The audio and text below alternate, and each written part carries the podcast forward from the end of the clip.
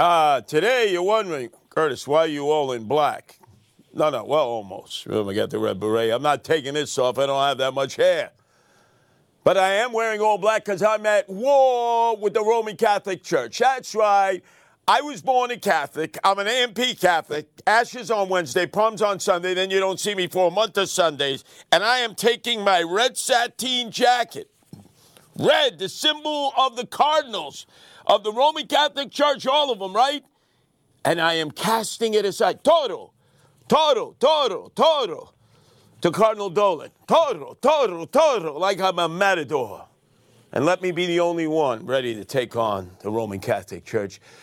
Do you know this morning, 7 a.m., the busload of illegals came in again to the Port Authority. It was not Eric Adams, the swagger man with no plan. It was not Kathy Crime Wave Hokum, Hokum because she's full of nonsense, to meet and greet them and process them without asking for ID, I might add, into what it is to be an American, where everything is free. At least this is what they've told them. No, who shows up? Cardinal Dolan. And as they get off the bus, most are illegals from Mexico and Central America, were just yesterday, as it was here for observant Catholics. It was the day of the Assumption. This is the day where the Blessed Mother Mary, who died on that day, ascended into heaven. And so he called upon the images of the Lady of Guadalupe, that is very special to Central Americans and Me- Mexicans. In fact, their Lady of Guadalupe has brown skin. The Lady of Czestochowa, Doylestown, Pennsylvania, of Poles, has black skin. And actually, the Blessed Virgin Mother Mary has white skin. Doesn't matter.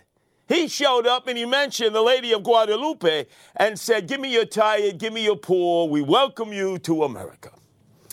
Now, by the way, nobody is asking them for identification all along the way. Nobody is testing them for various ailments that they may be bringing into the country. For instance, forget about monkeypox, forget about COVID 19 and the many variants, forget about polio. The thing that people have in third world countries is malaria, TB. I had TB. I spent time in Mexico, in Colonia Juarez, Colonia Libertad. I had latent TB. I, that's where I got it. And you see, it's so easily transported across the borders, and you're not even testing them. A, I noticed some of these guys getting off.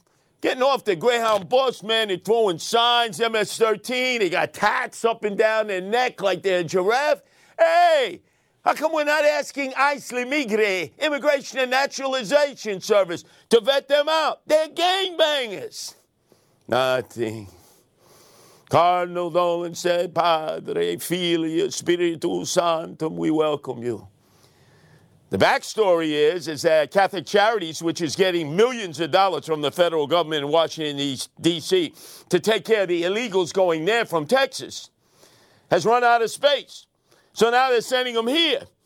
And there's going to be millions of dollars that is going to go into the pockets of Catholic charities. Uh, in fact, they're going to be spending uh, their nights at the Milford Plaza. That's right, remember? Uh, the lullaby on Broadway. Yes, 1,300 rooms at us, the sucker taxpayers' expense. And it'll probably be Catholic charities that'll be monitoring it. By the way, the real reason for all of this go to a Sunday service, right? The English speaking Mass. You can take a bowling ball, roll it through the pews, there's nobody there. Go to the Spanish speaking Mass, and it's packed to the rafters. It's the only way the Catholic Church stays in business here in North America, and that includes Canada. They need more illegals who are from Central America, Mexico, and Dominican Republic, or they'll be out of business. So it's all about the money. Follow the money, including to the cardinal and the archdiocese. By the way, did he take any of the illegals to the rectory of St. Patrick's Cathedral on Fifth Avenue? Not. Well, well, well. We're all supposed to be for toots. Madonna is 64 today. You think it's going to be celebratory for me? Hell no. This woman used to be in the Lower East Side when she came from outside of Detroit to find her fame and fortune, and she was chasing every young Puerto Rican guy in town around. And then all of a sudden, she had hits. There's no doubt about it. She was talented. But now that, that was a long time ago. So she's trying so desperately to stay relevant. So desperately. Remember, she had the silicone implanted in her butt she would look like Bertha Butt there. You could have served a six course meal on her backside. And yet her backside used to be flat. You said, how the hell did she grow a backside like that? Anything to remain relevant. She had so much collagen injected into her that if she has one more needle, her face is to pop and explode. And her lips, she had thin lips. Now she has coho lips. Anything to stay relevant. So if you need debauchery, decadence, if you need something that's on the other side of sanity, and you just got to go to Madonna. And by the way, as uh, Aroyd made nice to Derek Jeter, we're going to talk about that later. I hate the both of them. Remember, he was one of her boy toys for a while, Aroyd. Remember that? Yeah, yeah, yeah. Because, you know, we have the big P word for her when we talk about Madonna in the neighborhoods.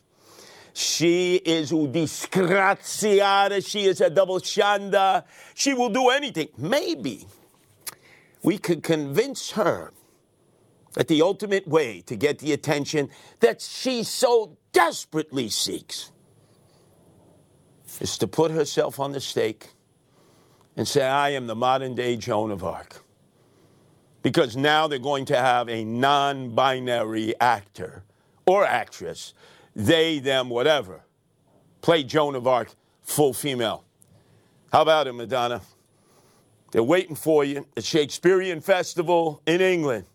You can get on that stage while they start to burn you, and you can sing Papa Don't Preach. Papa Don't Preach. Papa Don't Preach. An unhappy birthday to you, Madonna. An unhappy birthday to you. Poor, poor Rosita. She is a Latina. Oh, wait a second. AOC, all out crazy, Alexandria Ocasio Cortez, leader of the Democratic Socialists of America, the Justice Warriors, would say that Rosita is a Latinx. Latinx. Nobody uses that phrase. But Rosita, what did you do? You did nothing. You were in Sesame Street play. Somebody was playing you with your costume on. We don't even know who that person is. As a result of the fact that that person, not you, Rosita, but that person playing your character would not hug young African American children. You and your character has been besmirched. You've been blasphemed. You've been exiled. Let me count the ways. First off, there was video representation of you in Sesame Street Park right outside of Philadelphia, refusing to embrace young African American children who adored you. But it was the person inside of you. And now you're banned from the park. They have the Rosita Cucharita, I don't know, restaurant. They've closed that.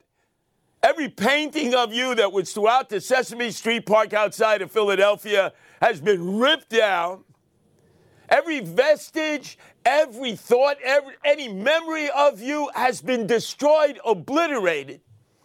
And a parade of lawyers have come there to sue Sesame Street as a result of what the person inside of you did, not even you. So we see uh, Al Slim Shady Sharpton's there. Jesse Jackson is there. Uh, Attorney Crump is there. Other attorneys have lined up. They want $25 million from Sesame Street for these kids who have been traumatized for life. In fact, they're going to make the argument, Rosita, not you, but the person that was inside of you, that as a result of that person's actions, in the future they will be impotent, incontinent, they will have been traumatized, they, in fact, will be social outcasts. And it's worth $25 million to them, right? The ambulance chases. we know that's not true. Rosita, Rosita, where is the Latin American co- community? Where are the Latinos and Latinas? And that's right, AOC, Latin X's. So outraged that you are basically having to bear this scarlet letter, not the person who was inside of you. We don't know if that was a black person, white person, Hispanic person, Asian person. We don't know if it was a non binary person. We don't know if it was an asexual person. We don't know if it was one of 72 different descriptions of one's gender or sexuality. All we know is that they pimped your ride, Rosita. The only thing you got going for you is that you're still in the lineup of Sesame Street on HBO Max. Thank God. But, Rosita, I must admit, all those years I had to sit next to my sons, Anthony, Carter, Hunter, and watch Sesame Street over and over again. I wanted, I wanted to take two six shooters and blow my brains out. But count me in, Rosita.